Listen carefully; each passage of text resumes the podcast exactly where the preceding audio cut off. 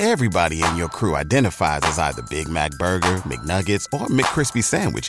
But you're the filet fish Sandwich all day. That crispy fish, that savory tartar sauce, that melty cheese, that pillowy bun. Yeah, you get it.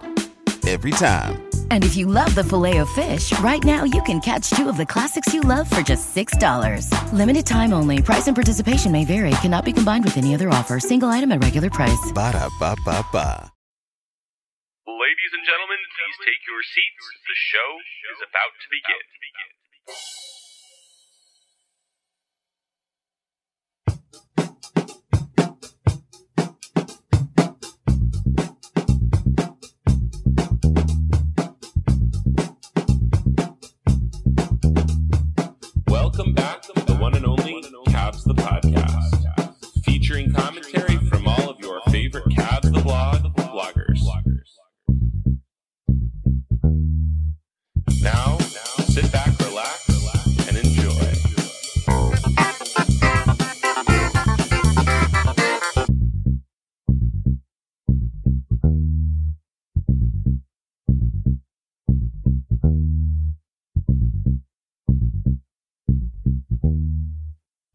Thanks for listening to another edition of Cavs the Podcast. I'm Tom Pestak, joined by my mates, the great Nate Smith, and Cavs the Blog founder, John Krolik. Guys, how you doing on this Monday night? It's freezing cold in Dayton. I'm not sure about where you are. It, it's uh, up in uh, northeast Ohio, Canton area. It's uh, it's in the 50s, I think. Oh, balmy Pretty weather. Nice. Balmy weather. Yeah, it's been a, a beautiful fall up in northeast Ohio. Is uh, it's 47 actually. So yeah, it's uh, it, it's very pleasant. So And the Cavs at eight and one are uh, having a pleasant start to the season. Nothing, nothing too impressive, but um, you can't argue with eight and one, right? I mean, no, I I call it casual excellence. Yeah. So uh yeah, I, I like that. Casual excellence. Um, you know, they're not they got impressive wins against the likes of the Raptors, although the Raptors were were uh were a little beat up that game if I recall. Um and of course they beat the Celtics who were also a little beat up. But uh I, I don't know, I don't and, feel like they have Houston, a signature who's uh, who's a playoff. yeah. But if they had a signature win yet, would you consider the, the Raptors game like one of the ones we're going to remember at the end of the season? It just sort of feels like they're there, they're healthy, you know, they're playing well enough to win. LeBron's, you know, saving them anytime the game looks like it's hanging in the balance. LeBron seems to go into a extra gear. I don't I- know. And John, John, what do you think so far about what you've seen? Uh, yeah, I mean, it, I was really encouraged by the first game against the Knicks just because I felt like it was as well as they've played coherently offensively in a long time, like a long time. And then, I mean, part of that was because they were playing the Knicks, who are new and they were awful. But, uh, yeah, I sort of feel like they, it's a light switch team and they're kind of coming together, uh, but still kind of figuring things out. And they're three happy, and then yeah, they're they seem to just sort of it, it's sort of the 2010 team that won 61 games is the best comparison for me, where it's like not everything quite meshes yet. But at the end of games, it's like, all right, we're just gonna have LeBron come beat you, and we're gonna start trying hard on defense now. Yeah, the difference being they've got much more or many more shooters than that 2010 team. The 2010 team had a lot of shooters, actually. You yeah, can, but you can- I mean, this team is uh, the shooters are, I guess, better. I would say. I mean, J.R. Smith, all-world shooter. Channing Channing Frye has been all-world this oh my year so god, far. Yeah, Yeah, but the 2010 Cavs had stretch fives of Drunas Ilgauskas draining threes. he did drain a couple that year. he did. Yeah. But I mean, Channing Frye, just talk about a guy that was just born to play with LeBron. I mean, a big guy with a super high, super quick release that can just get open, and then when you run him in a screen roll, if you get a switch, you can just either guy, either Frye can go to the post or LeBron can just uh, single up on a big guy, and you look at a guy like Spencer Hawes, and he just ate Spencer Hawes' lunch. Uh, against mm-hmm. against the Hornets. I mean, Spencer American Hawes just refused to come out on him. Yeah, I don't know what the. I mean, I I would counter that you can post him up. It. I don't think it goes well. Well, he can post up smaller guys. I mean, he's he's competent enough. He's not. It's not going to hurt your offense to do it. You mm-hmm. know, every now and again. I mean, I said this in my recap, which is that, look, I've been watching LeBron for literally over half of my life at this point, and for his entire career, they've been trying to put, uh, okay, he shoot, I just looked it up. Channing's shooting 28% from two-point range. he's, he's not your post-up threat. Like, and they've tried things, like they run him off curls and stuff like that. Like, he got blocked by Spencer Hawes, who earlier that game got blocked by the rim. Uh, One of my favorite missed dunks of the year so far, too. He, he he, looked it was, completely incompetent. yeah, it was, it was like you, you can't miss the dunk more than that. But so I mean, so anyways, I've been watching. But the good news is, I've been watching LeBron since 2003, and I've and they've tried to surround him with shooters for 13 years, and I've seen the whole Harris. thing from J, from J.R. Bremer on. Jeff And- McInnes. Jeff McInnes, um, uh, and I have not seen a guy who, when he is open, is more automatic than Channing Frye, including Ray Allen. You, I, I think you're right. I mean, what I've seen basically since he got here, I wasn't watching him in Orlando. I vaguely remember him in Phoenix. When he's open, it's going in. That's just what it feels like. Yeah, and it's it's a shot he added when he was 26. Wow. Yeah, and he has a really not a traditional release. I mean, he's got that real high flick of the wrist release. No, yeah, it's kind of a kind of a catapulty thing. Yeah, but I mean, there's hardly any motion in it either. I mean, it's like Yeah. there's hardly any moving parts, so it, it it's very efficient. No, and it he gets so much backspin on it. And he doesn't need any room to get it off either. No, No, I'm always amazed. I'm always amazed by how often he makes a three. And if you watch the way it goes through the cylinder and the net, it just, you know, most shots that are made threes because they're from so far away, they're either net or like they barely graze the back iron and they go in. It, you know, you, there's just not at that distance. You can't have a lot of action like inside the cylinder without it popping out. And he like, I don't know. I've seen so many shots where it just looks dirty going through the hoop, but it goes in for him. You know Yeah. what? You know what I'm saying? Like, Yeah. you'll No, never- he's like, got. You know what he's got? He's got a great outdoor game three point shot, like the the liner with the uh, with a lot of backspin, so the wind doesn't catch it. He like that. That's a great park three point shooter. But like, yeah, I like, totally you know what, what you know what I'm saying? How like you you rarely see guys like front rim, back in, back rim in from three point. You can see like foul shots like that, but the further you get away, you know, in general, you either made it or you didn't. It, it's not. And, and Channing Frye makes so many threes where it's like, man, that kind of just went through the hoop, really weird, but still went in. So something about his touch is just is just perfect. Not going to argue with you.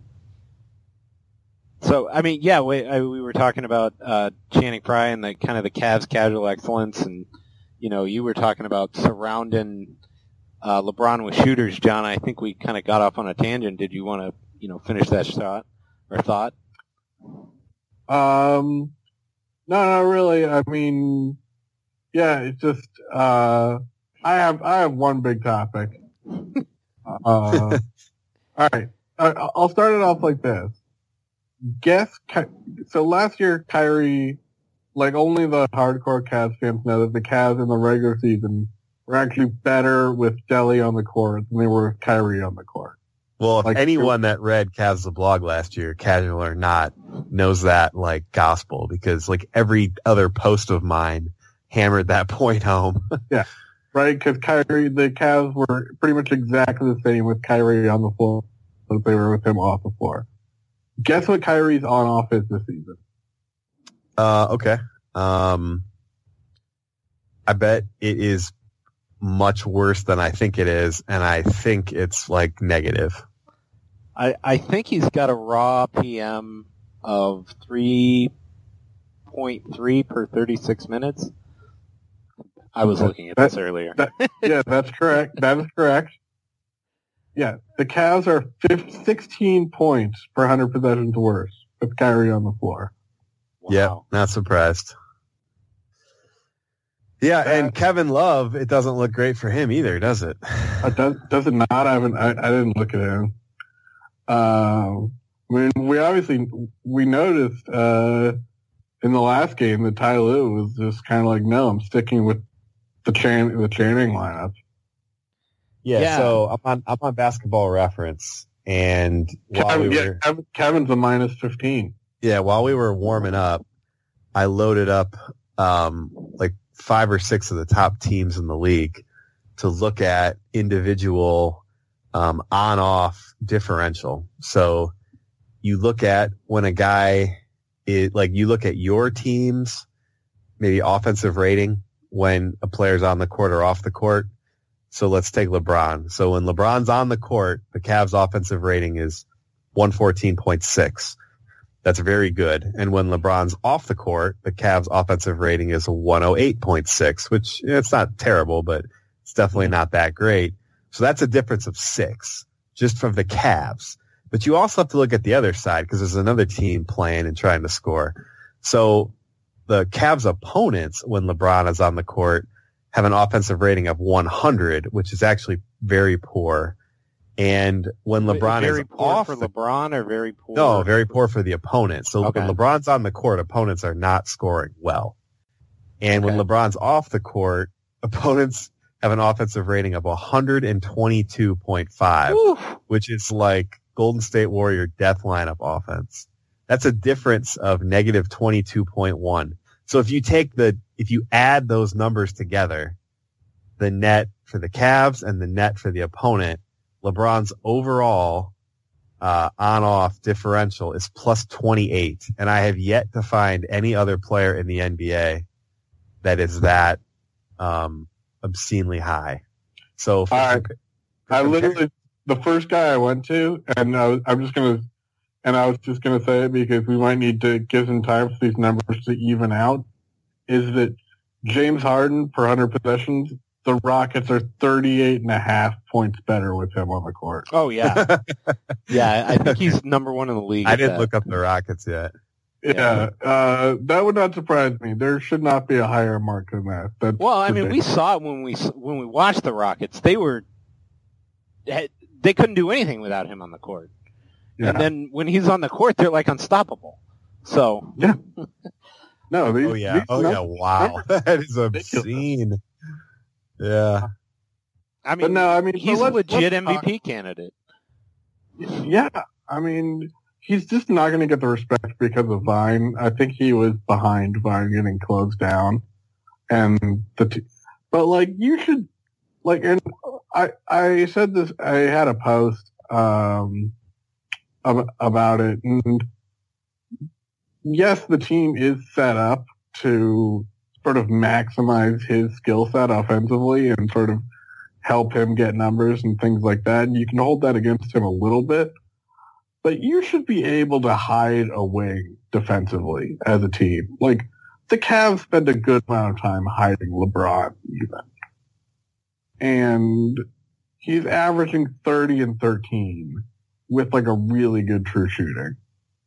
Oh, Harden, yeah, yeah. Uh, he's, he's like like you know Nash in that system was amazing, and imagine a guy that has all the same skills but a bigger body, more athletic, and a better finisher. That's you know James Mhm. Harden. and just a much more and a much more dynamic uh, shooter. Nash was an incredible shooter when he'd shoot, Right. uh, but Harden can get a shot off from the perimeter so much easier. Yeah, I mean Harden can get a shot off anytime he wants. Mm. Yeah. Yeah. I, I mean, yeah, they're, they're- he, he's phenomenal. So I want to see, Tom, what is my guess on who has the worst on-off uh, would be Mike Dunleavy. for the for the Cavs, and and he's the one thing I want to talk about this podcast. So Tom, uh, look up uh, some Mike Dunleavy uh, stats there. Yeah, it's bad, but Kyrie's the worst. Really? But yeah, Dunleavy is minus 13. But like John said, I mean, it's so early in the season. A lot Oh, of yeah. these numbers, you can't take them too seriously. No, I and and like the Kevin Love, one of the things I Kevin Love's been passing the eye test for me. Yeah, he he has been for me too. I mean, I see him do things that I've never seen him do. And uh, what what was the game before the uh, before the Hornets game?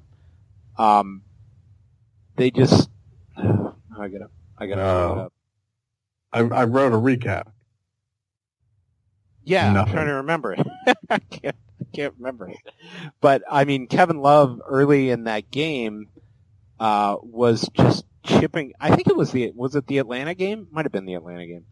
Um, chipping away, just getting to the free throw line over and over and over again, and just kind of keeping the Cavs in the game.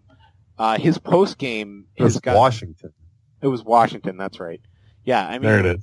yeah, early in that second half, I mean, he was just keeping them in the game almost single-handedly, making great rebounds, uh, getting to the line. He's he's really good at getting to the line this year, and uh, he's not shooting a great percentage from three, just thirty-three percent. But everything else about his game has been fantastic this year, so I I can't complain about him at all.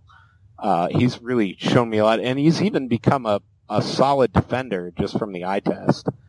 Uh, Yeah, I I would call him a solid defender. I mean, he's never going to be a. He's a guy that makes. He's not going to make fantastic plays on defense, but his positioning's been good. He's had real active hands, getting more than his fair share of steals, and you know he's been really solid. And his ability to get to the get to the line has been probably one of his his best assets this year, and shooting over eighty percent there. No, yeah, he he. lo- I remember there was I forget what game it was, but there was like a fast break, like a two on one, and Love just jumped like directly into the guy to like Yeah. the one defender. Like of all the options he had, he was like, "Get the foul." yeah, Um, Well, and if you're a guy that can shoot over 82%, you, that, that's a great option. I know. So, Uh, yeah, and if he can get his draw fouls, three-point percentage up a little and get a little more arc on the hook, he, he could get a couple more points a game, too. So, mhm. uh, converse, No, I call. sorry, go ahead. Yeah, I, I'm just starting to call him Tough Luck Kev because it's like he's always in the right place, and like he's got and he's like such a jack of all trades, but just like he could he doesn't make an he like he just misses more shots than he should. Well, yeah, but the other thing, he has a left hand this year. He never had a left hand. A little bit, a little little one. Yeah, I've noticed that. I, he's get, I've seen him like uh, one or uh, probably four or five left hand finishes this year, and I never saw him finish left ever before this year. Like he had that one uh, against uh, the Hornets where he put it off the on the floor and finished left, and I remember that. I remember. yeah, I mean he's looked solid. It, we were talking earlier. A definitive win for me was that Hornets game, even though the lineup at the end was so weird. Just kind of the finding a way to win, and I actually thought the Hornets played him as tough as anybody. Like they seem just really well coached, but don't have the talent necessarily of a Boston or Atlanta, but just super well coached. Everybody knows their roles. They just don't have enough scorers. Um, but that that team, if they could get one more player, could be really tough. Mhm. The, the Or MK, MKG could could uh could find could make himself a, a scoring option. yeah, I mean he's He's made a lot of progress with Mark Price. He did, but the the problem is is his release. Even when he's just so slow with that release, he's just he's never going to be a natural shooter, and he's going to have to get all his points off, you know, cuts and putbacks and lobs and that kind of thing. hmm He, I mean, he's never going to be. He's like Jamario Moon without a three point shooter on a three point game on offense. but he's a much, much, much better defender. Did we lose you, Mhm. Tom? No, guess what? What? Chris Chris Birdman Anderson is 38 years old. a million dollars if either of you can tell me where Chris Andersen went to college. Uh, Blinn Junior College. That's right. And so guess who else went to Blinn Junior College? Jamario Moon. Cam Newton. No, no, yes. Cam Newton. Yeah, that's right. And Yeah. uh, also former Browns wide receiver Quincy Morgan went to Blinn College. It's a two-year school yeah. in Texas. Then went to K- Yeah, well, Cam K-State. Newton was backing up uh, someone in Florida. Um, it might have been it might have been Tebow, but I don't think it was. Uh, it was someone in Florida, and he didn't get the job, so he had to transfer. Uh, but he couldn't transfer right away, so he went to Blinn, and then he ended up at uh, Auburn or wherever it was.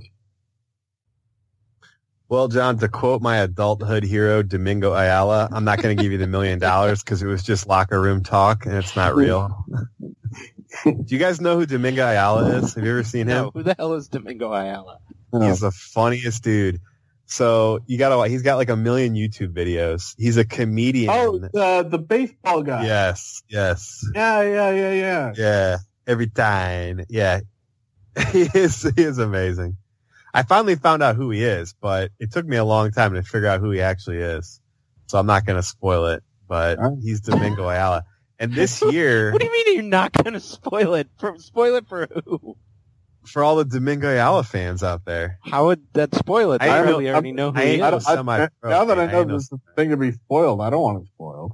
Yeah, I don't want to be. I mean, I didn't want to be spoiled, but I came across an article on like a Washington Post or something, and they talked about him and they revealed him. What is he, So Banksy shame, or shame something? on that. Just watch it, Nate. Just watch. The first one I would recommend is um, How to Hit for Average. I would, that was one of the first ones I watched, and I was hooked. But this year at the Little League World Series, more than one player, when they asked who his favorite baseball player was, said Domingo Ayala. So That's fine. that's how you know he's made it. Dude, kid, well, kids are on phones too much. That's true. Yeah. Adults I- are I- around, I adults are around phones too much. I go to the park with my kids and just every parent is just on their phone. I'm like, you are out.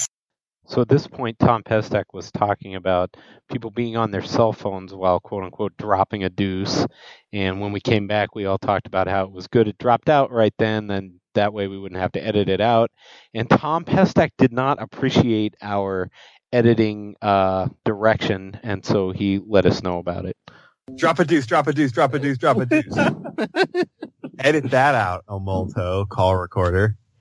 Uh, um, Wow. yeah, I don't know how you top that. no, That's it. That's the podcast. that's not. That's not the podcast. It's not long in the tooth yet. Um, So so, you know, you were. I mean, we had. We were. Ta- okay, so Mike Dunleavy. Mike So, Dunleavy. Is he Here. done? I. He looks done to me. Well, here's my counter argument. Kevin Love looked done done his first like four months in Cleveland, um, two seasons ago. LeBron looked done done his first month in Cleveland. Remember Bill Simmons like went out in public and asked if LeBron was more or less done and Mike Golic killed him for it and then they got into an ESPN feud. That happened. So I don't think you should really make there are degrees of done. Now, I don't want to bring this up. Like, there's a type of player, namely like, Luke Jackson, very good college player, got on LeBron's team, exploded inside. Uh, Wally Szczerbiak, he was a monster in Seattle, uh, before he got traded to the Cavs mid-season. Lost his shot, never found it again. What? Mike- Wally didn't lose his shot. He developed a little patented back But, back oh, yeah, down he lost his three-point shot. he did lose his three point shot. He That's gave him the dead no- leg. Remember, He had no gave him the knees, dead yeah. leg. He had no knees. He was just shooting flat footed. she was uh, okay in Seattle that season. Before he he was shooting forty six percent, forty three percent in Seattle before he's traded mid season. So when he came to the Cavs, what did he shoot like 30 36 percent? Thirty six percent, Yeah, that sounds thirty about six right. percent. Yeah, he was underwhelming from three. That's for sure. Uh, Yeah, but but Mike Miller. Dunleavy is 36. I mean, even Mike Miller wasn't as old as as Dunleavy is now. Exactly, Um, but very good. Got to LeBron's team, completely lost his game. Well, yeah. two, two Me and my buddies used to call it putting on a Cleveland jersey. We'd we'd I bring mean- these people over and it'd be like, "What happened to you?" It's white sweet shooting swingmen. No, because Damon Jones and Donyell Marshall underwhelmed after they came here. They Larry Hughes Wait, was wait, the wait, wait. biggest Damon offender. Jones never whelmed. Okay. He never. Dude, he was, He was- the NBA. He he led the NBA and made threes the year before in Miami. I did and not leg kick uh, dribbles. Yeah, and like kick dribbles. So that's like the it's like the old Simpsons thing. It was like which two popular Simpsons characters died in the past year? If you guessed Bleeding Gums Murphy and Dr. Marvin Monroe, you're wrong. They were never popular. Exactly. Like which which two which two good Cavaliers? Like Well, okay, th- this is a great topic. I would say they were never good. I would say Larry Hughes was the biggest disappointment of the LeBron era. I, I, I can't argue with that. Oh, Probably. Probably. Um, I mean, I hate. There. I mean, the website got made. Yeah, Yeah. exactly. That- that- it wasn't a, it wasn't just a joke. It was an act. Somebody paid twenty dollars on GoDaddy to we- register that website. And it wasn't just a URL that was registered. That guy wrote posts for a while. yeah. I used to go to his site. regular. and- Yeah. I used to go to his site and read his stuff. It was like no, and they tried so many things with him. Like it was like, all right, no, no, he's a he's a point guard. Like his Yeah. strength is passing. It's like, no, he's terrible. Yep. Yeah, Um, and like He- to be fair, that was like the biggest contract year. Um, it was they needed to sign a free agent. Yep. and Because they had everyone turned have- them down. Well, Yeah, not only Michael, that- Michael Redd and Joe Johnson turned Look- them down. LeBron publicly put Oh, and Ray pressure Allen. On him. Oh, I forget if Ray Allen was a free agent, but Yeah, yeah, he was. Yeah, he was. It was Ray Uh, Allen, Michael Redd. Cavs struck And- out on both of those, and Yeah. then uh, they went after Larry Hughes, who I believe was an All Star the previous year. Yeah, he Yeah. averaged like was- twenty five a game. no, he averaged like twenty five and five. He and then like two two and a half steals. steals. Yeah. Yeah, But it But was it like was- the biggest, like, like you should be careful of this thing ever. Yeah. Like, Yeah. uh, well, he was playing with Arenas and Antawn Jamison in yeah, their and they led the league in pace, and yeah, they didn't were play a lot of D. pace. Yeah, Yeah. he shot forty three percent, twenty eight percent, Yep. yeah. and he spent like he he had two good years in Washington, good years, averaging nineteen and twenty two, shooting forty percent one year and forty three percent the next year. And before that, he'd just been bouncing around in Golden State and Philadelphia and just making everybody unhappy. John, were you the first one to describe it as holding the button down on the controller too long? No, I was not. Someone described Larry Hughes' shot that way, and it was just genius. I can't remember who did it. Like, oh, there was nothing, nothing good happened. Um, Maybe Yeah. it was Colin. That sounds like something Colin would come up with. I don't associate Colin with like video games. Oh, really? I do. I he, has, I- he has a he's lot like of a- video game references. He's like a he makes, he's like a video game critic. Actually, I know he like loves video games. yeah, he used to. He, I remember he described something as Super Meat Boy one time, and it was Yeah. perfect. Like that, that would be, but like a mainstream video game reference is beneath Colin. I, it has to be like a really obscure one. Yeah. yeah. you it, you That's have to very pronounce like the the game in Oh, in it in Russian as if a Yeah, Russian you have would to pronounce. pronounce it in it. the It's, Yeah, it's it would it would Tetris. native dialect of the programmers. It's It really- Tetris. it would be like a JRPG. Tetris. That's not a Russian accent. It's like French. Tet- Tetris. Okay, Tetris. I don't know. All right, know. the Rockets just got was done playing the That was 76ers. Let's guess what James Harden put up. I have no Oh. idea. 76ers. Uh, 46, It's still time. four- 46, 14, and 8. I think it was like 36, 12, and 7. I watched the whole game. It was horrible. Um, Embiid is is fun to watch, but uh, So it was actually it was underwhelming for James Harden. It was 33 7 and 9. 33 7 9. That's an old LeBron 2009 line right there. Yep. So Uh, back to Mike Dunleavy. Uh, my my assert, I've watched him. He looks like he has nothing. He can't rebound. He can't jump. Uh, he's getting smoked by mediocre players in in isolation.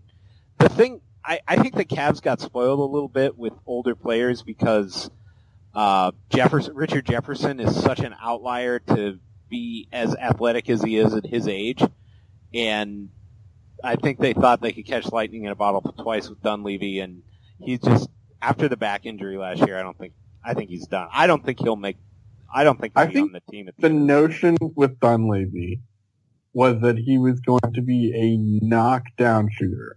right. just a knockdown shooter, um, who could fill in and, and a plus passer. I, I'm not old enough to remember when he played, uh, point forward and point in, uh, Golden State, Oh yeah. uh, and that he would fit in with the system. And that would sort of make up, cause he's never been a very strong defender and he is 36 and coming off the surgery. But his main job is to make open shots and he is shooting. He's shooting like thirty percent right now. No, He yeah, can't- he, he just can't- doesn't look like he has. He it. can't buy a basket with like with gold. Yeah. Um, it- so for me, there's just not much to talk about with them, maybe because his main job is it's like, oh, maybe you should cut or do this a little more. Maybe we should try and get him in some elbow sets. It's like, no, he's getting his shots. He's just missing the shit out of them. yeah. And and the fact that he can't guard anybody when he's on the floor either is is I No, think a big reason you saw Jordan McRae in at the end of Yeah. that game. Yeah. No, I, I mean, there were two games. I forget which ones they were where Coach Lue went started the fourth quarter and went like extended minutes with uh, Frye, Jefferson, and Dunleavy. And I don't mind Frye defensively, but if you're asking him to be the anchor with two old small forwards, like, and the the lead kind of got blown both times. Yeah. Uh, so so yeah, that that lineup I was not a huge fan of.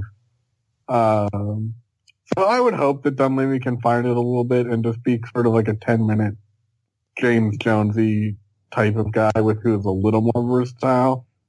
But at some point, your job is to make is to make outside shots, and you're not doing it. Yeah, he needs James he needs Jones. to take LeBron's Miami trip from uh, a couple of years. Just spend a couple weeks in Miami, and maybe maybe come back stronger in January. What, what were you saying about James Jones? I was like, do you think he'll just transition right from a player to like a James Posey player coach and he'll just, he won't go anywhere? Cause I'm not even sure what he, what I his think- point has been on the team the last two years other than to be a good locker room guy. I think that's absolutely what's going to happen. Like I'm, I'm not joking at all. Yeah, I think that's just what's going to happen. Yeah, and but the difference is, is and why you want a player like that is you've got these young guys. You want somebody that's just going to come in and set the tone, always be on time for practice. You know, mentor these guys on how to be a player, and you know, show them how to go through routine every day. And you know, LeBron don't have the time to do that. so, so you need a Not guy. with all, Sorry, go ahead.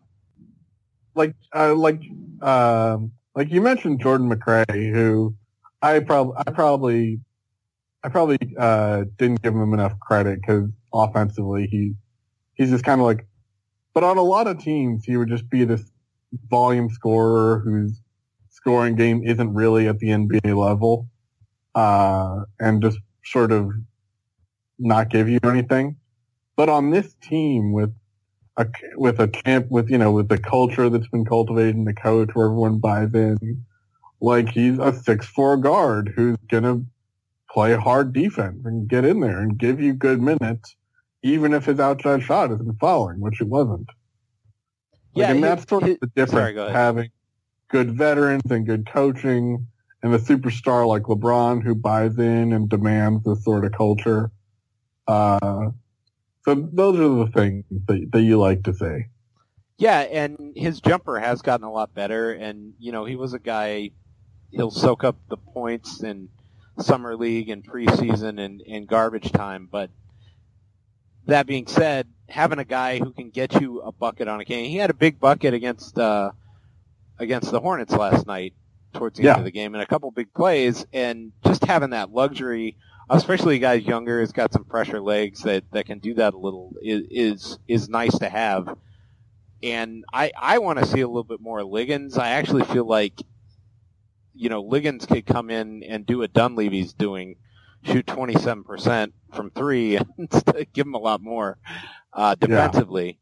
I, but he hasn't been dressing because they can only dress, they can only dress Um, yeah, 13 the Mo Williams thing. and Mo, and Mo Williams is the fifteenth, um, which everybody's ragging on Mo Williams for trying to get his money. I, I don't quite understand. If you were in Mo Williams' shoes, you'd be trying to get your money too. So No, and apparently, yeah, it sounds like something went on there. Um, but, uh, but yeah, I mean, obviously, I would like to see more Kay Felder. He's my favorite human. uh, he's had two baskets as a Cavalier, and both of them have been like just awesome. Like his first one was a layup where him and Bismack Biyombo jumped at the same time, and then Bismack landed, and, and uh, Kay was like, "No, no, I'm just gonna stay up here. It's cool." Yeah. Uh, like I'll I'll meet you back down there after I make this layup. And the second one, I swear to God, this should be like the biggest vine ever. He got the pick and roll, went from right to left, and then from one little baby Kay Felder step inside the free throw line, just launched himself and got all the way to the basket. Not like a floater, not like a finger roll, like a layup. yeah, you don't you don't see the uh, Michael Jordan layup. uh, you see the Michael Jordan dunk, but not the Michael Jordan layup. Yeah, he is he is electric. And last night you saw it uh, when he had that baseline pass at the That end of the baseline first half, where he just kind of jitterbugged around there uh, in, in the mid post on the left side until he found a lane. And and if he can do that, he can, he can definitely give you something. I certainly enjoy watching him as a point guard much more than I enjoy watching him on Shumpert, who I'm just waiting for him to do something inexplicably, uh, it's just something inexplicable every time he handles the ball and whether it's driving in this side to three guys and then just kind of throwing this crazy pass or deciding that he's just going to try and dunk when he doesn't have a shot at dunking. You know, it, we, we, talk about the website, please stop dribbling shump.com. And, but he has been a lot better this year and he has had some moments. So he, you know, it, it's not completely irredeemable and definitely the lost weight. He does seem a heck of a lot quicker and he's, he's getting off the ground a lot better, but it, and his jumper looks good, but it just drives me nuts watching him trying to handle the ball. What, do- Tom? Yeah, I mean, he's shooting 55% and 50% from three. Like, I'll take that. Oh, absolutely. Yeah, no. absolutely. And he's, he's, he's giving, he's giving you great defense. I didn't know that Shump had become a thing. I usually watch the other guys on League Pass.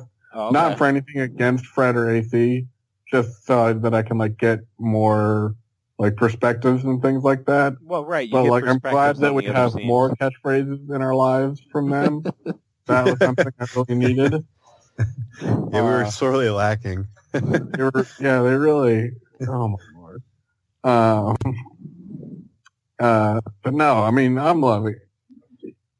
I I think it's overstated about you know how the how with LeBron you want a, a quote unquote triangle point guard. Um, you know, you don't need a guy who can create. Uh, but it's true to an extent. You want a three and D guy, and Del that was Dellavedova, and Dellavedova was also a smart passer on top of that. Uh, Delly led the league in assist to turnover ratio through like April. The the difference in Shump's favor offensively between him and Dellavedova is that when Dellavedova would put it on the floor and drive, and like um when Shump puts it on the floor and drives, he can finish. He can get in there and he'll he'll take one two dribbles and he'll be at the basket, ready to lay it up or dunk it. Where Delly could get himself caught and he'd have to throw up that floater and that The floater was greatest non-LeBron play in Cavs history, that floater. The flob.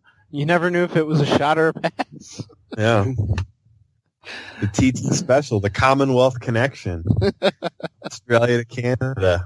I love that play. I miss it so much. Well, and, and I'll argue with you a little bit, John. Iman Shumpert couldn't finish last year. He was a lousy finisher last year, and he is. No, I'm talking about. I'm talking about this year. No, No, no, no, I know, but he's like shooting. So for the season last year, he shot 396. He's shooting 548 this year. So Yeah. it's he's like night and day better. And so I just want to see him uh, knock the turnovers down a little bit. You, you know, for his usage, the almost two turnovers a game seems a little Yeah, high. no. For your backup point guard to have 18 assists and 15 turnovers Yeah, is le- less than ideal, and that's an improvement from last year. It is, it is. But I mean, he is playing much better than he did last year, and his jump shot looks good. So I mean, Yeah. he's kind of picking his spots from the corner and a little bit on the wing, and not shooting that up top jumper so much. So I mm-hmm. I can't complain about him too No. much. I just he drives me nuts when he dribbles. All right, all right. I want to talk about one thing. You guys have kept me off topic for 43 minutes. Kyrie is just. It's not like I was. I was getting excited after the season opener because they seem to have discovered the happy medium with Kyrie, which is we're gonna have we're gonna run this elbow offense where Love and LeBron are at the elbows, and they give it to one of them, and they run their stuff. And then when Kyrie gets it, they have him going north to south. Like, okay, you don't have to pass, you don't have to create angles, but you at least have to go north to south and either drive to the basket or if if you get space, it'll come like on a wonderful pull up that comes off like a pick and roll and they back off and you get space. Uh, like it was all a lot of quick decisions going downhill. And now he's just kind of back to dancing Kyrie and just like, oh, I can, I can shoot whenever I want. So why not shoot whenever I want? And it's, it's just such a bad use of his talent. Like, you see, you talk about LeBron and like all the things that he doesn't do right technically, just because you know his jump shot isn't technically perfect, his ball handling could be a little bit better. Yeah, but Kyrie is a guy with every skill, like every skill. Like his jump shot is technically perfect. His ball handling might be the best of all time. Like he can do all of the things, and he chooses to just like be the best version of Dion Waiters that he Yeah. can be. And I, I always felt like borderline, are we, are we being insensitive here or something? But Nate and I have talked about on so many occasions how we don't get how just you listen to him talk and he seems like a very intelligent, you know, when he was 21, we'd be like, man, he just seems so intelligent. Like listen to him in interviews, but his court awareness and his decision making is, yeah, it's like, it's like waiters esque. It's like, I'm just going to dribble into the corner. And, um, I mean, the most damning thing I ever saw was when David Wood put together that gigantic, um, archive of here's like 20 examples of how Kyrie chooses to run the pick and roll. And they were Oh. all terrible. Oh all yeah, of them. like like twenty percent of the time he just crosses Oh. up the roll man. Oh yeah, yeah. I mean, I always just direct people back to that post when people are like, "Oh, Kyrie Oh. is the greatest player in the league." I'm like, you know what? He can be outstanding, and some nights he carries you, but he's got a lot to work on. I just Yeah, sent I- him that post. And I mean, he, he will be able to dine out, uh, so to speak, on the last three games of the finals for a long time. Oh Which- which yeah, I was crazy Oh, about. because because you sort of needed it. Like it was like if you played straight up against the Warriors, like we're gonna move the ball and we're gonna share the ball and we're gonna do our best, we would have gotten. I mean, the team would have gotten their ass kicked. Like they needed something, and that something was like, we're just gonna have this dude shoot over you and pray Yeah. that it works. Yeah, Uh, and they needed that. We're gonna put Uh, Steph uh, Curry on an island. Yeah, that, yeah. Ky- I, I call Kyrie's preferred method of play Kyrie Island. Uh, Not Dion Waiters but- Island, Kyrie Island. but yeah, but like I like I said, um, I've sort of uh, I've come around to that Kyrie's just not, he's not going to be Chris Paul, you know, and he's got the skills to be Chris Paul, which will drive you crazy. Uh, but just in terms of vision, I just, I think at some point you have it or you don't. Uh, and I'm cool with him not being, uh, you know, a traditional point guard, but at least employ your scoring, uh, ability just sort of in, in an efficient manner. Uh, you know, you don't have, don't, don't, don't come down and shoot without passing. Don't fire, don't fire up a jumper, a no dribble jumper with 15 seconds on the shot clock. A two like pointer, no less. Yeah. I mean, at, at least, like, look, you've, if you get a pick and roll going right and they give you space, yes, yeah, step into that and drain it. You're Kyrie Irving. You're great at that. You know, if they, if you get room and someone leans on you, cross them up and go to the rim. You're Kyrie Irving. You're great at that. Just don't, don't put on, don't put those things with all these really hard, unnecessary shots, especially when you have guys to pass to, such as LeBron James. Channing Frye. yeah, Channing Frye. Uh, I mean, it, it's, sorry, go ahead.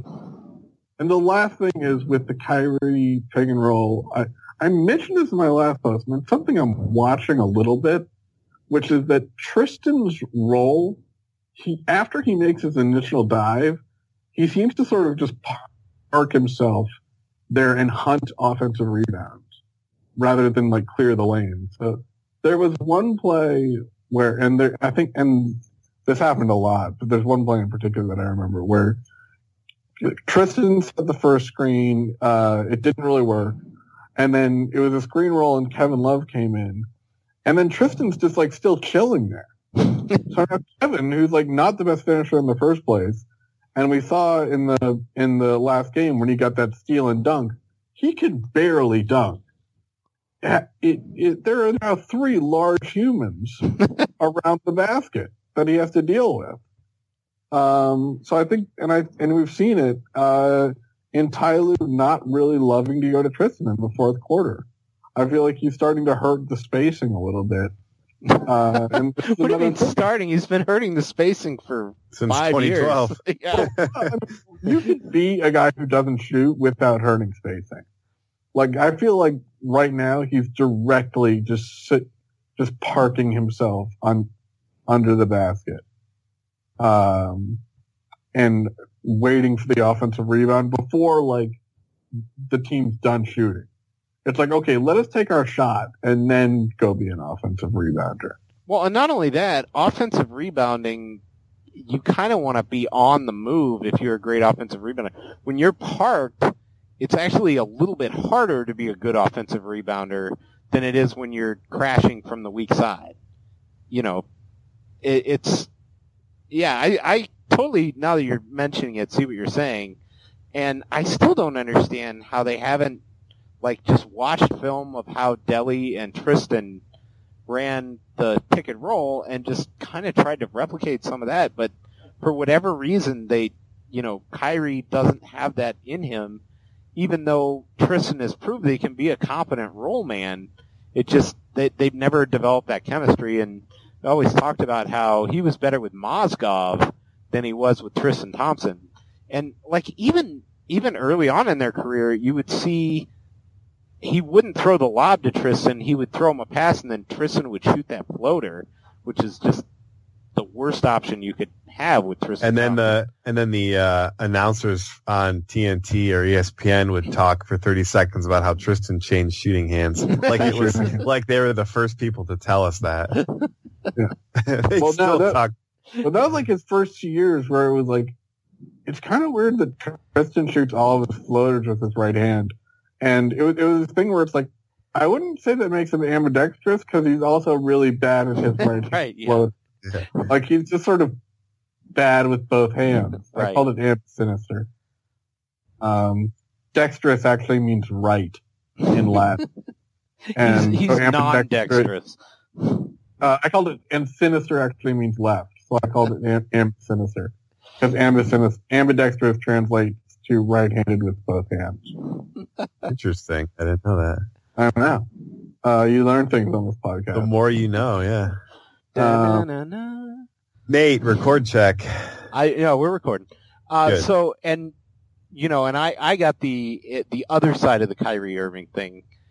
He just goes stretches of not giving a crap on defense, still, and it still drives me insane. And I mean, the umlaut destroyed him against Atlanta, and Dennis Den- Dennis Schroeder for for those of Yeah. those of us not in on our Cavs the blog in jokes. Yeah, uh, the umlaut, Dennis Schroeder, uh, he of the uh, hydrogen peroxide dot in his head. Uh, But is there another player with an umlaut in his name? there have been, Probably. Uh, I bet there isn't. U- Uwe Blab. No, that wasn't. That wasn't. He didn't have an umlaut. So, anyway, uh, what I was going to say is, I, I don't understand how you can let a guy like just get to his right hand when he has, you know, the scouting report is if you Oh, him- Nate, stop. Let me stop you right there. You're assuming that these guys are like studying the scouting reports. First of all, they're not. Second of all, they're definitely not studying Dennis Schroeder.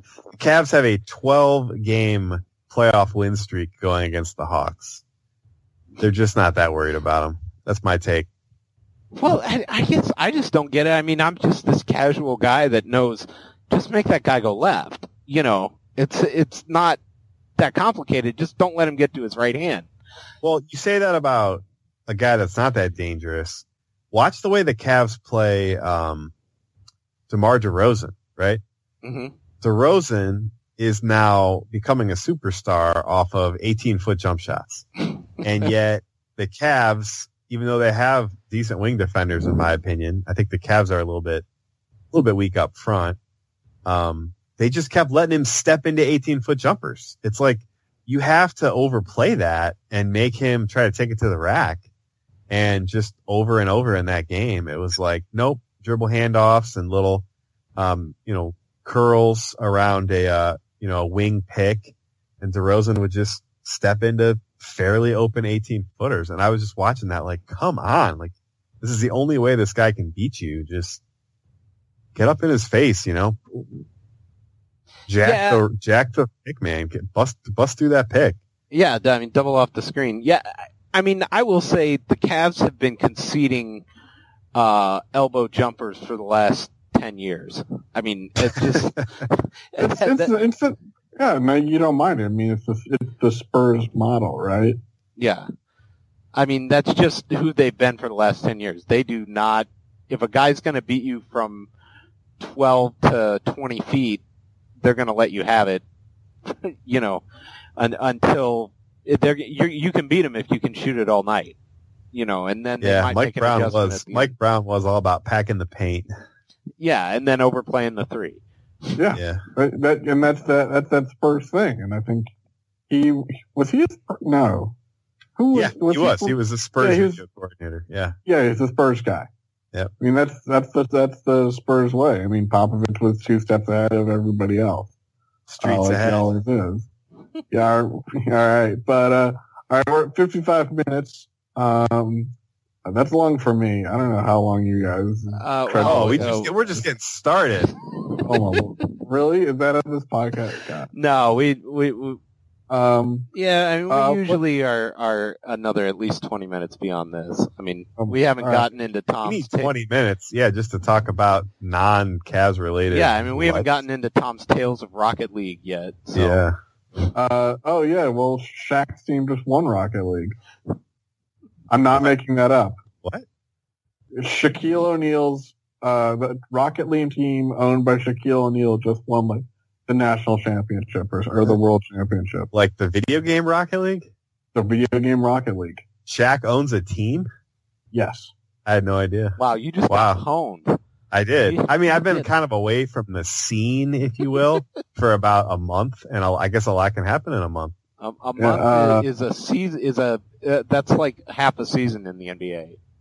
A month of Rocket League is like is like January to uh, to March in in the NBA. That's Uh, amazing. Yeah, no, I'm pretty sure that's uh, uh so all right, so what what do we think of LeBron so far? I'll I'll I'll say I'll say this to start, which is I don't mind anything in particular. I have two main thoughts. One are I'm a little bit bummed. I I had a hope that with Curry and Durant playing together, LeBron was going to win another MVP and get to five or six on the career, really rack it up. But when you look at what guys like you check, there's so many guys now. It, there used to be like one or two guys like this, uh, up in like the 60% shooting range. But it seems like almost every night it's Durant puts up video game numbers, Harden puts up video game numbers, Westbrook puts up video game numbers, uh, Kawhi has cooled down a little bit because he was making like 60% of his long twos. But he put, he's putting out numbers and he's the best defensive player in the league. You got There's so many guys. numbers. Yeah, The Rose is putting up crazy numbers. I just refuse to believe that's happening because I hate mid-range jumpers. like I just, I just refuse to acknowledge this. Um, and it's very hard to justify that LeBron night in, night out is still going to be your MVP. Uh, so that's, that's a bit of a bummer. And he seems to have made this shift where after, and I'm of two minds about it. Uh, which is sort of the theme of every Cavs player for me right now, uh, which is that he's after last season he really struggled with the jumper. He finally found it in like the last two games of the season. Um, so he sort of went into the offseason really determined to get everything back. And we know he can't be a good jump shooter because of Miami and sort of the end of Cleveland at the at the end of Cleveland, he was a bit, he was a good jump shooter, good solid jump shooter, especially for the looks he gets. And in Miami, he for how many Oh, yeah. threes he takes off the dribble and how many threes he had to take sort of bailout threes, he, his percentages were really great. Yeah, especially Uh, that so- second and third year in Miami, he Yeah. looked like a knockdown hmm uh, jump shooter. Yeah. Uh, and so he knows he can do it. So he went in and he worked on it. And you can see this season, he's sort of determined to reclaim that property out on the perimeter and get the perimeter game going again. And we definitely saw that against, in this last game against Charlotte, where he was like, oh, oh, he missed his first like eight jumpers. And then, but he was still going to it in the fourth quarter. He hit two huge threes down the stretch.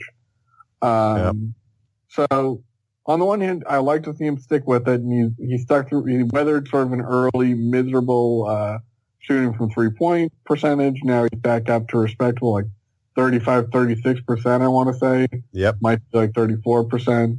No, I think it's about yeah, thirty six. Yeah, which is re- respectable, and Uh, right He's now he's determined shooting 30, 34. Okay. Yeah. he's he's determined to to make you respect him from out there, and I like it a lot, especially if he's going to be catching and shooting because that helps the spacing. On the other hand, that is not where he's best.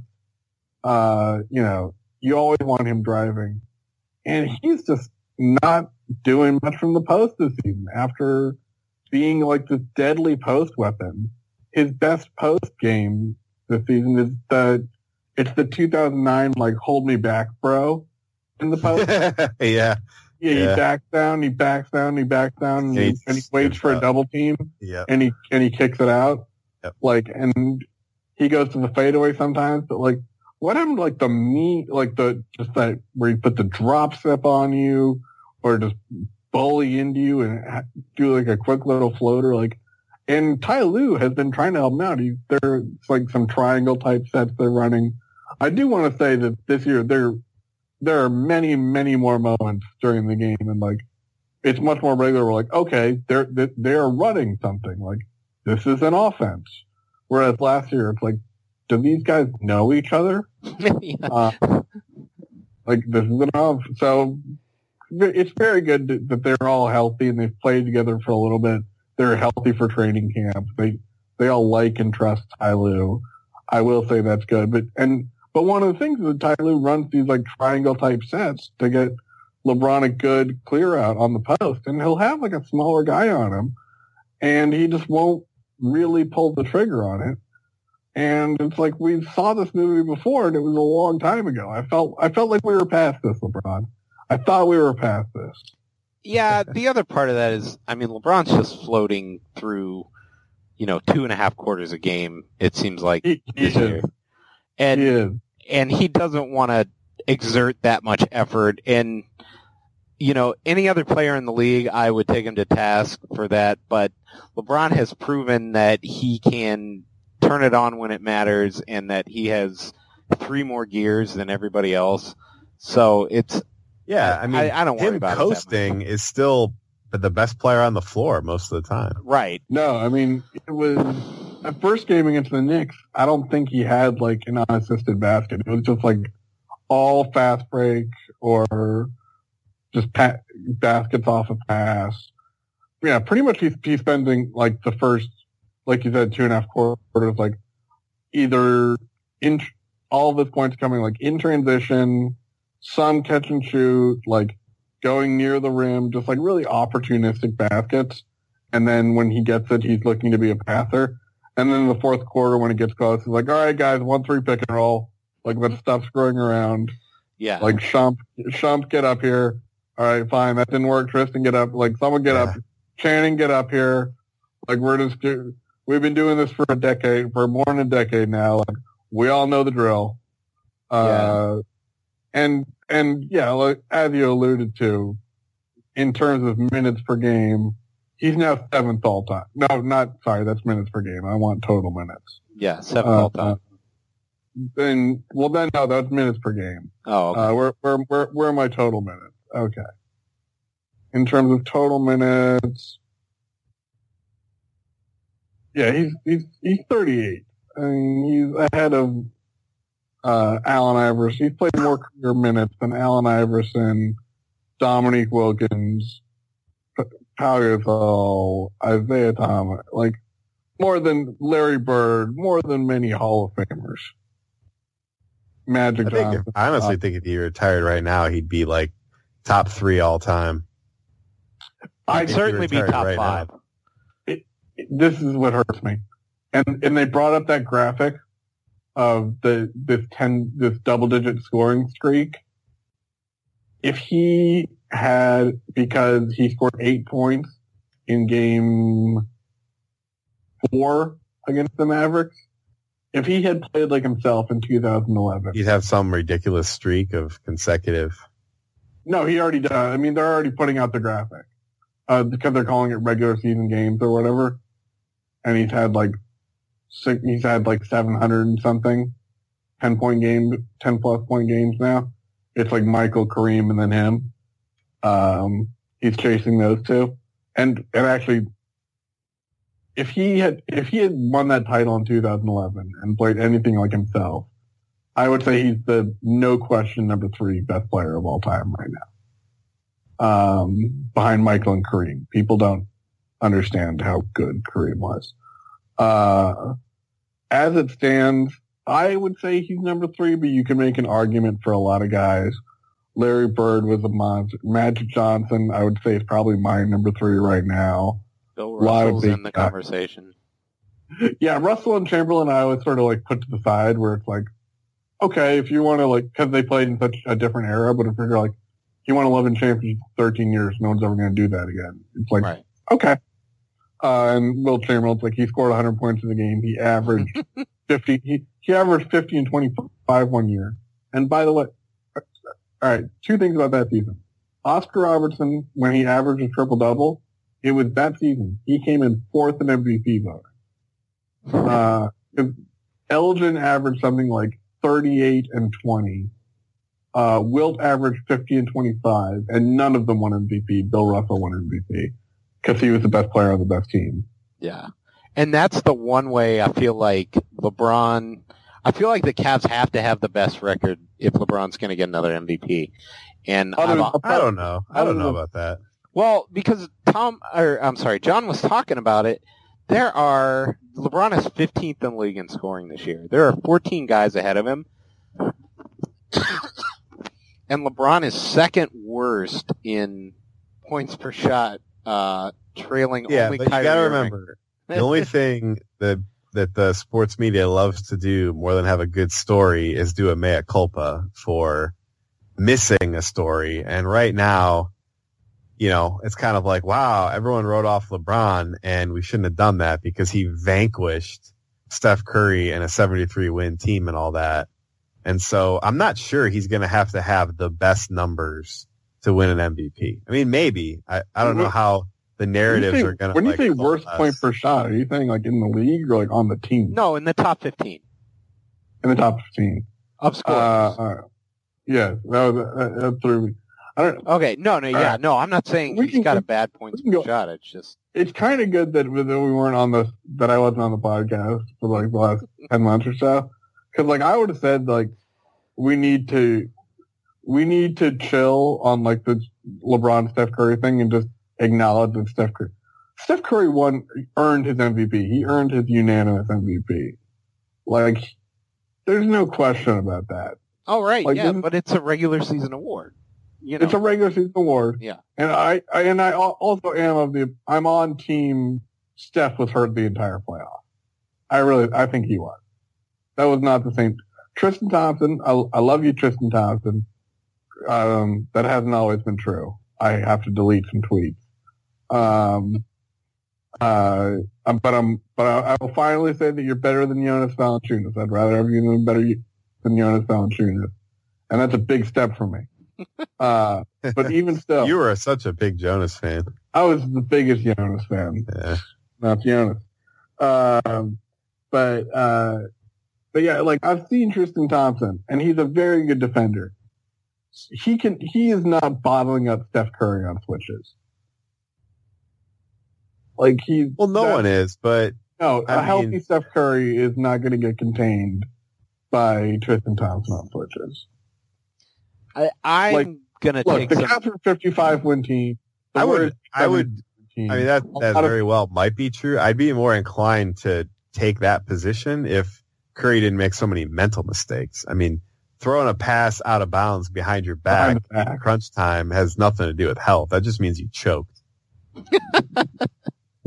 you know, I mean, you know what I mean? I mean, it wasn't a health thing. He just, and then the way he was three hunting, he even admitted it. Like, yeah, basically the entire second half, well, basically that entire game, he was just hunting for threes. I remember in the first quarter, he took just an egregiously bad three. And it's hard for him to take bad 3s Mhm. He's one of those guys that pretty much every three he takes is still a good shot, but it was a terrible shot. I mean, he wasn't even looking at the hoop. And I don't think he even hit the rim. And I remember thinking like, man, he's so frustrated right now. He's already tilting and it's like three minutes into the first quarter. Well, because he couldn't get to the rim all season. He could just get to. He was able to get to the rim when they played him too hard from the three point line. Uh, Oh, but was LeBron was in his head though. I mean, LeBron was swatting all that stuff out.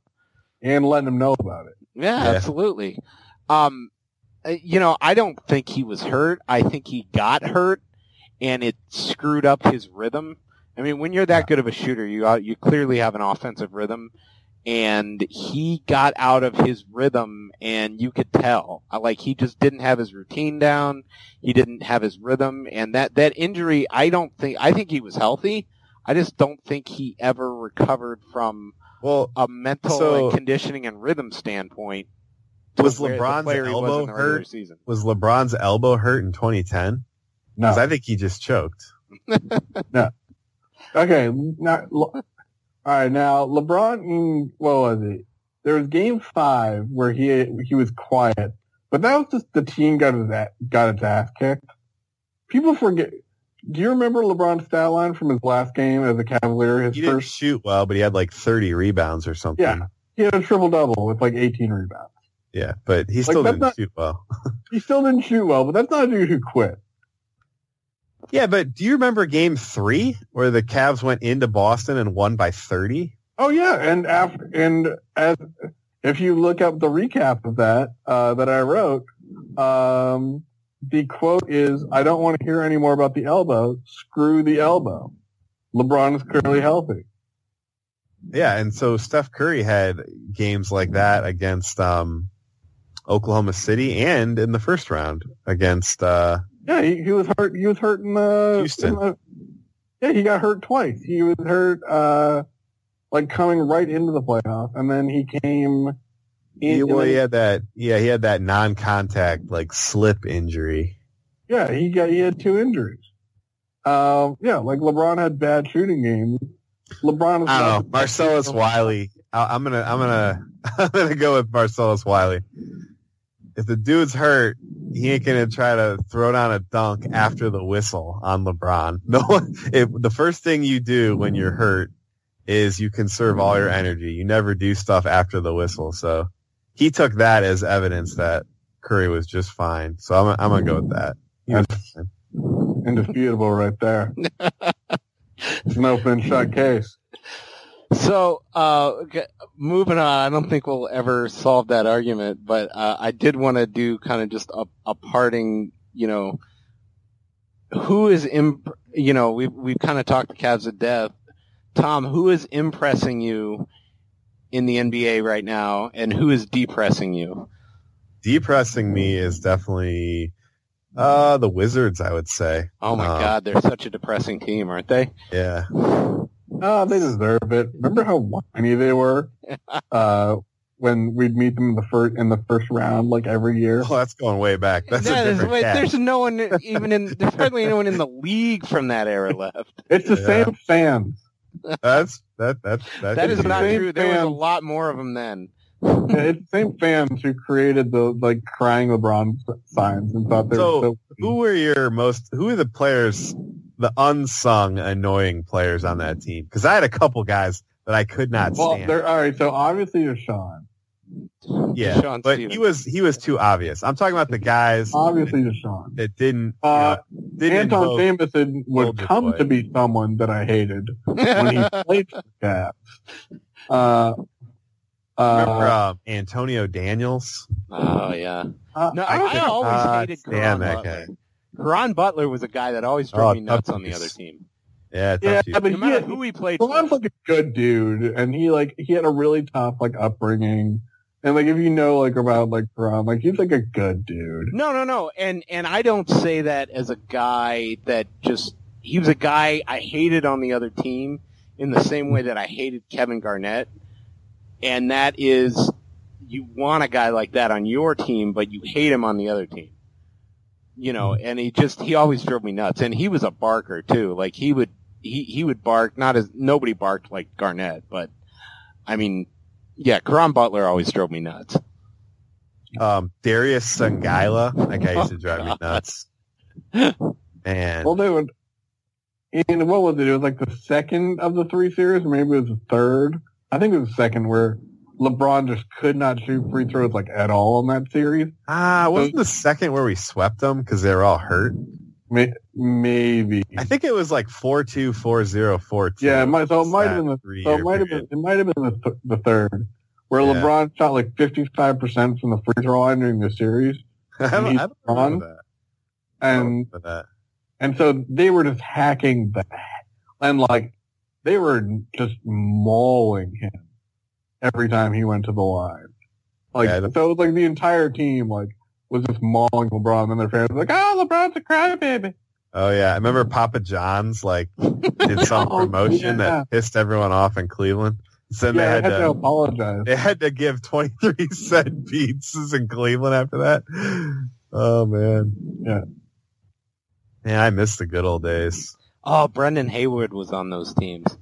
Remember when Brendan Haywood? Remember when LeBron went up for a dunk and Brendan Haywood didn't make any attempt to go for the ball and he just two hands shoved him at his apex and when LeBron went sprawling into like the cameras. Remember that? That was one of the most dangerous plays I ever saw. LeBron was fine, but I remember thinking like, holy cow, that looked like he was going to die. And then a couple of years later, the Cavs got Brendan Haywood. Yeah. yeah. And he threw the Like- worst pass I've ever seen. Do you remember that pass? He threw like 20 feet over that guy's head out to the wing. The worst pass you've ever seen was a David Wesson layup. So, oh, the other guy that they had was uh, the big one of the NBA's all-time greatest teases, Andray Blatche. Blatche. Oh man. Yeah. Well, and then wasn't JaVale McGee on that team too? Or am I? Oh, yeah. no, that was a couple years later. Are you sure? no, he wasn't on that team, but he was a wizard. Yeah. He, Are you he sure? started out as a wizard, but yeah. Are you sure he wasn't on the team? Yeah, because that was after they kind of tore the team down. we drafted Hickson the year a lot of people, the year, and Hickson went before, or McGee went before him. But yeah, Hickson was drafted in 08. Uh, so he would have been on the 08, yep. Oh, Would've No, he he was on the 09 team was his first year. He was a rookie, right, on the 09 team, and then in 10 was his sophomore year. yes. So oh, 08 or 09, I don't think we, I I don't guess think we you're saw them. Oh. oh, did we? No, we didn't. No, we didn't play them in the playoffs. Who did? I don't know if we even had a first round pick in 08. Was 08 the Shannon Brown, or was that the uh, same? No, that was JJ Hickson. I think. Well, and one of those years was uh, I, I could Shannon you, Brown, Danny Green was one of those years, and then we cut Danny Green, and I've never recovered. Oh, that was a tough one because I like Danny Green, and there you can there's articles supporting this. Uh, Yeah. I, I have. Good article. Hollinger have was like, yeah, pretty much in general, you know, four year college players are no good anymore, but there's one exception this year. I, I mean, Green. oh, I mean, I liked him when he was playing for the Cavaliers and like getting 12th man minutes. yeah. Uh, I, I wasn't that I wasn't that clairvoyant on it. Uh, you guys are going down the rabbit hole, man. but Uh. I, all right, so I let, I can tell you. Oh, I last- forgot. No, we all got to agree the greatest guy in the history of the Wizards, Javaris Crittenton. oh no, not the greatest guy, but yeah. No, one of the worst guys in Oh. the history of the NBA. Yeah, he murdered a, a dude. I know, and he he was the guy with the gun in the locker. room. Hey, I told you guys how way back in the day, Gilbert Arenas like DM'd me a bunch of times on no, Twitter. Yeah. Agent Yeah. Zero. Yeah, because I would talk smack to him. I don't know why, thinking there's no way this guy's going to respond. And every time I did it, he responded to me. And a couple times he started DMing me, and I was, slid right into your DMs. he slid right into my DMs. I was like, "Bro, you're worth like two hundred million dollars. You don't have to sit here and like argue with me." I just, you know, I said something to him one time because he made some comment that was ridiculously like insensitive, and I said something like, I text, I tweeted something like, you know, how many minutes before you have to issue some sort of apology? I said something like, how many minutes until your lawyer has to I- makes you issue an apology? And he DM'd me and he's like, I don't apologize for nothing I say or something like that. I was like, oh my god, dude.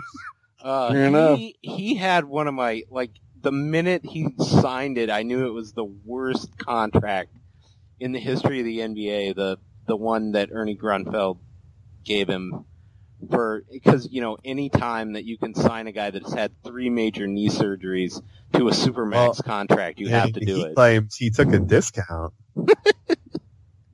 Which, you know, Well, I remember, uh, and the Warriors would have kept him. They they had to invent the arenas rule to keep that from. Or are you talking about? Did he get a second contract? No, them? that's a second contract. Because remember, he Oh, wow. started his career with the uh, the The Warriors. Warriors. And the Wizards were able to sign him, and they had to create the Gilbert Arenas rule. Yeah, I had never heard of the Gilbert Arenas rule. Yeah, well, because he was second round draft pick, the Warriors like didn't have his like uh his rights. Right.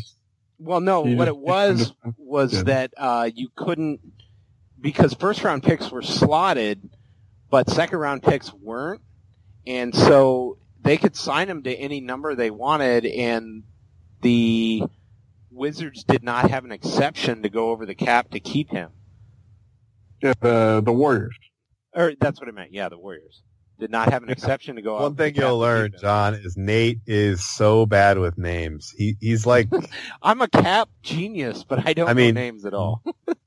the good news, Nate, is when you're old and you're going through, you know, Alzheimer's or dementia, no one's gonna know because Thanks. you forget Thanks for that. every you forget That's- everything yeah, now. That's the bright side. Uh, all right, so I can, can go through for starting from when I, I took over the blog in 2008. I started this the thing. I can or I started writing. I, I don't think the blog proper was started yet, but there's like live blogs. This the thing. I live blogged the 2008 draft for Free Darko, like old school live blog. It's like R.I.P. Free Darko. um, like, uh, well, there's still Chris Ryan on the ringer. He's he was Phillips. Um, uh, but, uh, like, so I can tell you everyone we drafted and everyone that I wanted us to draft that year for better or for worse. so we got JJ Hickson. I really wanted us to get Chris Douglas Roberts. In my Uh. defense, we had not traded for Delonte West yet. Larry Hughes was still starting at I wanted. CDR as well, and he was Yeah. not a good NBA player. I have no No, idea who I wanted in that draft. And then the next year we got Christian Eyenga, Oh, With- Skyanga. which that was an idea. Like I still, I will, I will always remember at Summer League. I was covering that uh, 2010 Summer League, which everyone was kind of sad, and uh, and uh, everyone was talking about like Byron Scott's the new coach, and like LeBron's gonna be like a running, fun running gun team. There's I talked to nothing Brian- fun about that I- team. I talked to Byron Scott, who's not a terrible coach at all, and I was like, so, uh, you know, you're talking about all this running offense, but when you coached the Hornets and you had Chris Paul, like your team actually played at a very slow pace. Like, what makes you think this team's going to play at a faster pace? And he was like, well, you know, we'd have Chris up there, but he'd be looking for guys. He just didn't have anyone to run the floor with. you know, now we got guys like uh, Jamario Moon, Chris Eyenga. Yeah, like, And I'm like, like he had um, Tyson. this dude with a straight face just said that like my offense is going to work because we have Jamario Moon and Christian Eyenga. And I was like, all right, this this might not end well. Um, and I really I really wanted the Cavs to take Sam Young that year. So again, not not the best, not the best. Um, when they drafted Tristan Thompson, I just rage quit the ESPN live chat. Yeah, Uh, yeah, because I wanted them to take Jonas Valanciunas. I, I wanted them to take. Ky- I wanted them to take Kyrie Irving over uh, Derrick Williams. Um, oh my gosh, Derrick Williams was a beast in college. I just can't believe you would admit that though. You can just lie. no, he said he wanted Irving over Williams. No, he just said he wanted Williams over Irving, didn't you? no, I didn't. I said Irving over. Williams. No, I was the Oh. one that wanted Williams over. Oh my gosh, Nate. I just wanted I wanted you what uh, Williams and and Brandon. Knight. I wanted him to Oh, get yeah. both. Yeah, yeah, because there because that was a pretty point guard deep draft on paper. Yeah. if I remember. Uh, so there were people saying that that like you can get Williams to be special and then get like uh and that there are other good point guards. Now, I'll break Uh, rule. I wanted the Cavs to draft Anthony Bennett. You remember that, Nate? We used Oh, to have those conversations. And I was Oh. like, I think we should draft now the guy I wanted the Cavs to get instead of Tristan was uh, uh, Kawhi Leonard. And Oh, remember, there was a sure you do. rumor they were going to take him that year with that pick, and then he dropped. And then he dropped to the Spurs, which is one of the great draft picks of all time. When they whatever. Pick, pick Pixar didn't happen. I don't believe you. Uh, when they drafted waiters, I wanted them to draft. You can go back to the comment section from that year. I want Yeah, I I, will. I, I will. You you have to do it. You have to screenshot it. Picture didn't happen. You wanted? Uh, I thought everyone wanted Beal, and then when he was gone, we were like, whatever, we don't care. uh, everyone did want Beal, but he was off the board, so I wanted Yeah. them to take to take Barnes. They should have Uh, I probably wanted Barnes taken too. hindsight. Yeah. And so that's that's what I got. I got that one correct. Uh, when we got Bennett, I wanted them to take Oladipo. There was, I want Noel or Oh, yeah. Ola- Oladipo. I wanted either Noel or Oladipo. Yeah, I wanted no part of Bennett. I knew he was going to be one of the worst. He was one of the worst draft I- picks I, ever saw. he he just wasn't on my radar. like I just didn't see him See, as, as a. I watched every Draft Express video like religiously that year, and so I had the Anthony Bennett Draft Express video. Go watch it if you haven't seen it. He is looks tearing it like up on the. Mountain West in those. Oh, yeah. No, I mean, apparently, no, you can see him being a freak in workouts because Oh, yeah.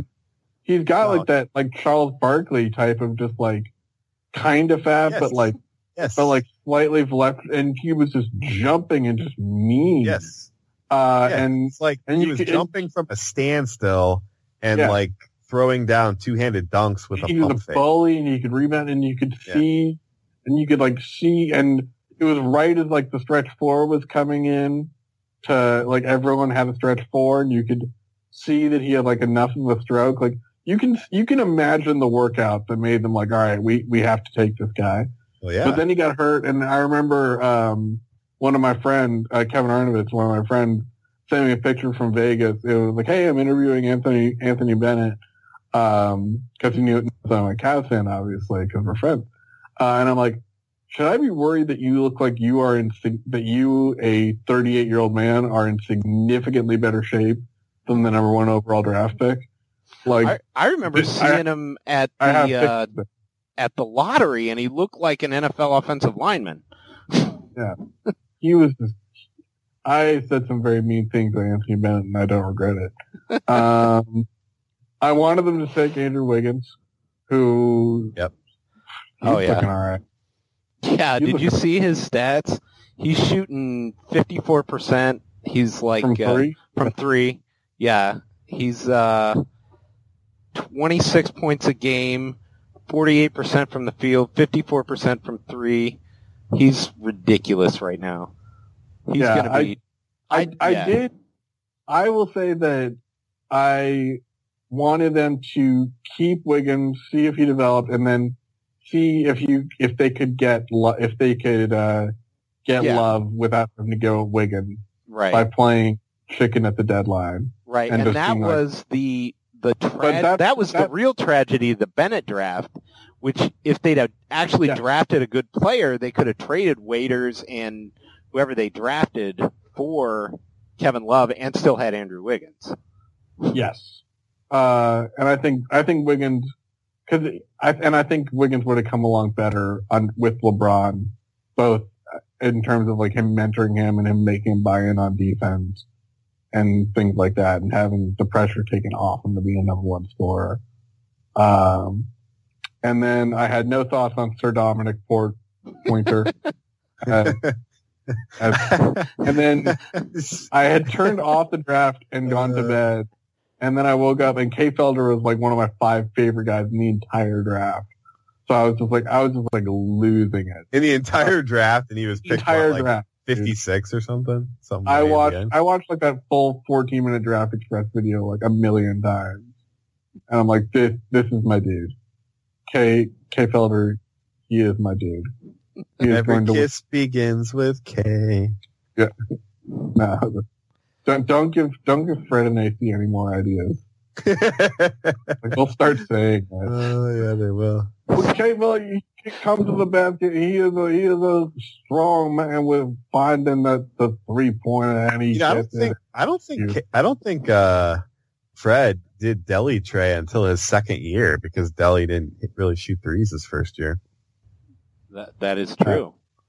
No, uh, I I still can't get over it in the last game because, like I said, I don't watch a lot of Fred and AC. I just do the other just for various reasons. Nothing against them, but like the Cavs right now, I'm I I'm dead serious. This is like his quote. He's like, the Cavs right now, the you can't get into it where you're turning the ball over and missing shots, and then you're allowed to make shots at the other end. That's not going to work out. And it's something that the Cavs have to figure out sooner or later and quickly. I swear to God, I swear, like I'm paraphrasing the first part, but he said they have to figure it out sooner or later and quickly.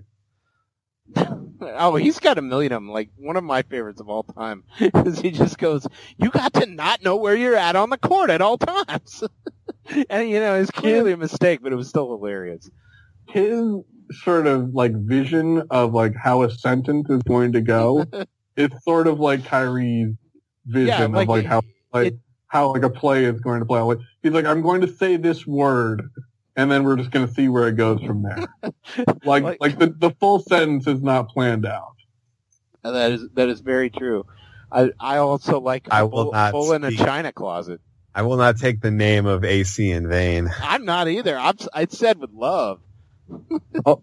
Also, uh, also the oddest and cool sort of running joke they have is that uh, it very much sounds like Austin Carr on a semi-regular basis elbows Fred McLeod very hard in like excitement or something like that, and they'll like refer to it. They'll be like, "You felt those elbows?" Like I felt those elbows. They're not pleasant. Like, when are you getting elbowed by Austin Carr? Like that's not a normal thing. Eh, it- yeah, I, I love Fred. that was-. I, Yeah, they're good. And Well, I love listen to some of the other guys in the some of the other announcers are horrible. I mean, I just love, I love when a play happens that Fred knows, like AC finally gets to say one of his things. So like, just, just the, the coyness of when, you know, when Kevin Love pump fakes and then leans into a, you know, a three with a foot on the line and gets the call. And then Fred goes, he got him a what, AC? He got him a AC starts- bird! AC starts Got laughing like, he got him a bird. and has has have either of you figured all out what that- a, a Which bird has on the never ground made all is? that much sense. Uh, Have either of you figured out what a bird on the ground is? Because I don't know what that is. I, I've, ne- I've never figured it out. It's it makes sense. It, it's so, like someone said, like the Joker, uh, like the Joker in comics, like he, he- the things he does only make sense to him. Like it only makes sense to Austin Carr. and yet still they're better than most of the other local broadcasters. I, I will say India. what I like about them, and I and I I have this problem with a lot of teams. Fred and AC do not go hard on the referee, oh yeah. which which I, which is my which is They're my getting more brazen. They're getting more brazen with old age and with championships. Uh, yeah. 'cause oh yeah, that's, that's my biggest But- thing. but I have every- heard other every announcers fan- are terrible Every though. fan is coming up, and they think the refs are rigged against them, and it's because every friggin' uh, broadcaster is a homer, and and it's just it's just bad. It leads to like bad discourse. And oh yeah, no, it's it's totally the thing that happened in the World Series because all the Indians fans thought that Joe Buck hated the Indians, and then all the Cubs fans thought Joe Buck hated the Cubs, and it was simply because they were both so used to listening to their home team announcers, and they they Uh, could not. I with- disagree. I, Huh? I thought Joe Buck was, how do I put this? So a couple of those games, um, especially, um, what was game? Oh, the one nothing game with that, um, the Indians won. The Indian strike zone that game was horrific. And John Smoltz, like 10 times said something alluding to the fact that, wow, the Indians are really getting hosed. And Joe Buck was just like completely acting like nothing to see here, nothing to see here, and it was it was pretty bad. I don't know. I I, think, Joe, I think Joe Buck was pretty vested in the Cubs winning that series. uh, like, oh, like, I don't know. I, I will say I was watching like the 76ers team. Like, uh, like I miss sometimes, like when Fred and AC, like, like when there's like a big play and the Cavs get it, like you imagine Fred and AC cause, cause the other guys are like, oh yeah, you can't, like LeBron will like grab a steal and like just throw down a thunderous dunk or like an alley oop off the board or something like that. And they're like, oh yeah, you can't let him do that. No, no, that's bad. That's bad. Because because because that's how you feel if you're you know on the on the other side of it. Yeah. That's But like, I'll give- oh my god, a human can do that. I'll give Fred and AC credit if, if the other team makes it like a, a pretty spectacular play like that. They that they'll give them credit and and get a little excitement in their voice. Where some of these guys are just like LeBron James on the play. like like Uh, well, that Boston, that in, ter- in, Boston, ter- in terms of uh, oh Tommy terms of- Heinsohn. he's the worst. oh, Oh, he, yeah, he I'm- he is he is the worst. He is he is and he's the worst. I mean, it's the- embarrassing listening in, to in terms of national broadcasters, the biggest casualty of the storyline is that Chris Webber really wants to got to talk about how he finds Iman Shumpert's wife hot. like he's That was this like a, he's tried this like a couple times where he's like Iman's not the real athlete in his family. Like his wife's the real athlete athlete in his family. And like no one took the bait. And then like he did it again in like the the next national game. And we're like, we're not talking about how you find Iman Shumpert's wife hot. Well, and, and not only that, he's "Oh, sitting there with the backbiter Marv Albert. So it's it's a little creepy. well, who was it? Someone told me that uh, Mike Fratello was real creepy too. But uh, there is, I mean, Shump's uh, field goal percentage is, he has been just riding a solid wave of momentum Yeah. coming That up. a that's quite a segue. Yeah. And every time he does make a three, like it, it's in my head, like "Yo, love is fate. Yo, love is fate," and From the video. plays in my head. like how they used to play uh, Lucky Star every time uh, Anthony Parker made a three. wow. We okay. We have fully. We are fully in the, down the Israeli hole. MVP, It's David Blatt, The Jordan of uh, Israel. the Michael Jordan of Israel. That's right. Yeah, uh, better for the Cavs than the Phil Jackson of Israel. Uh, worked out better for the Cavs than Phil Jackson of Israel, but neither brought the championship home. No, neither, neither brought the hardware. So, uh, Tom and uh, John, I think this uh, this podcast got Yeah. a little long in the tooth. We should wrap it up. If, probably one thing wrap I, it up. I, I, I never had a problem. I liked Blatt a lot when he was here, but I was listening to uh, like the NBA Today podcast, and I think it was McMenamin, and like apparently like uh, Blatt takes himself takes himself a little seriously. They were talking about like like you know like someone like Photoshop like all LeBron's trophies like into it, and they're like uh, David Blatt literally had that picture set up and taken. Like with like all of his like Israeli League and Euro League trophies. Well, the best one was the obviously the fighter pilot comment. yeah, that was. I make more decisions That in two hours. I The only people that make that. as many decisions as me is like a fighter pilot. yeah, that was definitely that was the best quote ever. That was the best Blatt quote. Oh my! Vince Vince Carter just dunked apparently according to Twitter. Uh, I believe it. Like that that is an ageless dude, man. Him and Richard Jefferson. I can't believe how good Jefferson. Yeah, How- the three pointer hasn't been there this for him this year, but he's doing all. He he he, he mo- he's moving really well. Yeah, and he can still finish, which is amazing. Yeah, he's uh he's just a ball player. Some guys are just basketball players.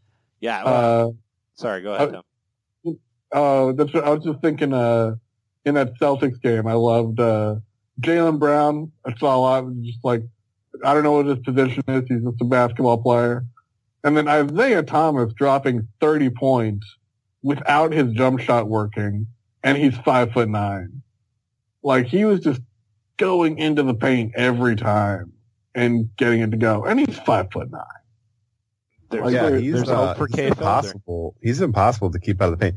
I I'm.